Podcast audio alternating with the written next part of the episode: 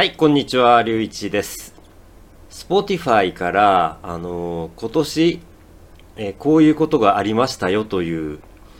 えーものがいろいろ来まして、で、インスタグラムの方にそれは上げておこうと思うんですけれども、とにかく僕としては、あの、こうやって僕のポッドキャストを聞きに来てくださったり、YouTube に見に来てくださっている方に、本当に心から感謝を申し上げたいと思います。本当にありがとうございます。そして、僕のこの日本語を聞いて理解できるということは、本当にあなたはすごいです。あの、僕は本当に心からあなたを尊敬しています。自分であの英語とフィンランド語を勉強している。だからこそ、だからこそ、このポッドキャストを理解できるということが本当にすごいんだということをぜひあのお分かりだと思いますけれども何回でもこれは言っていいことだと僕は思いますのでぜひこれからも諦めることなく勉強を続けていただければなということを思っています。はい、でもずっと僕のポッドキャストであの言ってますので分かってるとは思いますけれども同じことをまた言いますけれども楽しんでください。一番大切なことは楽しむことです。であの勉強ってあの勉強だと思うとしんどいんですよ絶対にだからできるだけ楽しいと思う方法を工夫して探してください。これは、あの、本当に皆さんのやってらっしゃる中で、あの、自分で考えて見つけることだと思います。例えば、僕で言えば、あの、Spotify で今年一番聞いたポッドキャストが、デンバーブロンコスの DNVR っていうポッドキャストなんですよ。アメリカンフットボールとデンバーブロンコスが好きだから、だから、いや、正直言いますけれども、100%聞き取れてないですよ。多分。半分くらいか、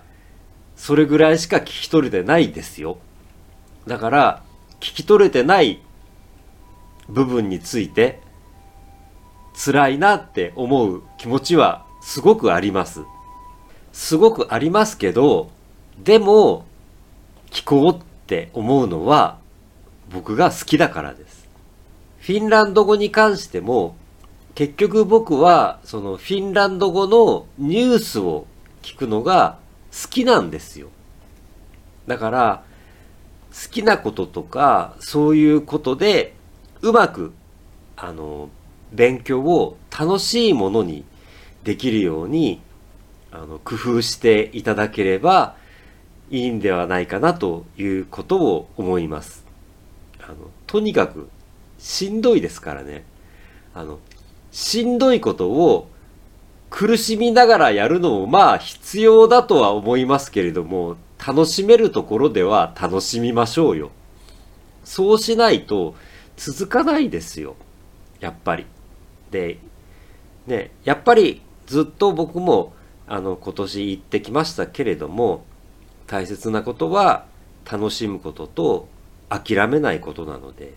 諦めないっていうのはやめないっていうことなので、できればね、休む日を作らないということでもありますね。うん、全く勉強しない日をできるだけ作らない。僕はないです。だから、それは大切なことじゃないかなというふうに思います。それから、もう一つ僕が思っているのは、あの、単語は絶対に必要です。だから、もしどんなに、えー、勉強をしたくない時があったとしても、えっと、単語を覚える作業は休まないでください。絶対に休んではいけないことは、ポッドキャストを聞くことではなく、単語を覚えようとすることだと僕は思います。僕は結局まだ完全にネイティブの英語はまだ聞き取れないですよ。で、それをやっててわかるのは、やっぱりね、知らない単語って聞き取れないんですよ。で、英語に関しては、すごくよく言われますけれども、知ってる単語であっても、知らない、あの、フレーザー verb であれば、聞き取れても意味がわかりませんから、それは覚えていくしかないですよね。で、まだね、ちゃんと聞いていくと知らない単語が結構あるなと思ってているので、前も話をしてますけれども、僕は、あの、スマートフォンの、あの、ワードホリック、ワードホリックっていうアプリで、こうやって、バイタリティ、活力、元気。elinvoima 単にだけ ainoastaan あの、こうやって、えっと、フィンランド語も英語も単語をもう2000以上入れてあるんですよ。で、これを使ってる理由は前も話をしましたけれども、僕はトラックの運転手なので、運転中にただ流しておくっていうことができるんですよ。そして、家で家事をしながら、料理をしながら、これをただ流しておくっていうことができるんですよ。だから、あの、僕は机に向かって例えば物を書いたりしながら単語を覚えようっていうふうに集中して単語を覚えようとする時間がなかなか取れないのでこうやってただ流すっていうことをずっとやってるんですよ。で、実際に僕はこれで単語を覚えてますので、実際に効果がありますので、僕はこれでいいと今のところは思っています。だから、やり方を工夫してくださいっていうのはそういうことなんですよ。僕が今やっているワードホリックを使って単語を覚えるというこのやり方も良くないことはいろいろあるんですよ。僕はそれは分かっていますので、えっと、僕が言いたいのは皆さんにワードフリックを使ってください。そして僕を真似してくださいっていうことではないんです。そうではなくて、あの、単語を覚えるのはすごくつまらない。面白くない。でも、やらなきゃいけないことなんですよ。だから、それを続けられるように少しでも嫌にならないで続けることができるような方法を探してくださいっていうことが僕の言いたいことです。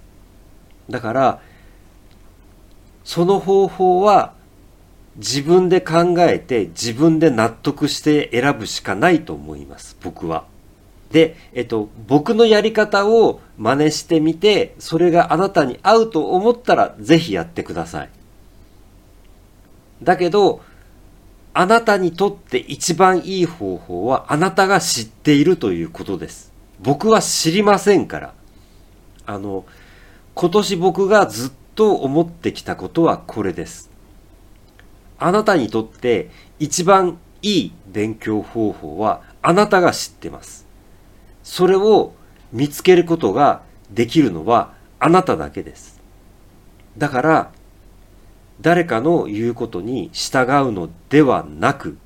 自分で自分のために一番いい勉強方法を探してください。それが自分の答え、あなたの答えです。それが僕の言いたいことです。あの、単語を覚える作業が好きな人って多分ね、いないと思うんですよ。だけど、覚えなきゃいけないんです。で、毎日一番休んじゃいけないのは単語を覚えることなんです。そのためには、できるだけ楽な方法を、全くやらない日を作らない方法を、やっぱりね、工夫した方がいいと思うんですよね。で、最後にですね、あの、今年、僕と関わってくださった友達の皆さん、本当に感謝をしています。本当に感謝をしています。そして、友達とね、よく言うんですよ。あの、友達も僕に対して言うんですけれども、あの英語になりますけどね、えー Don't push yourself too much っていうことをね、よく言うんですよ。だけど、I have to push myself to step forward. I have to push myself to make progress. だから、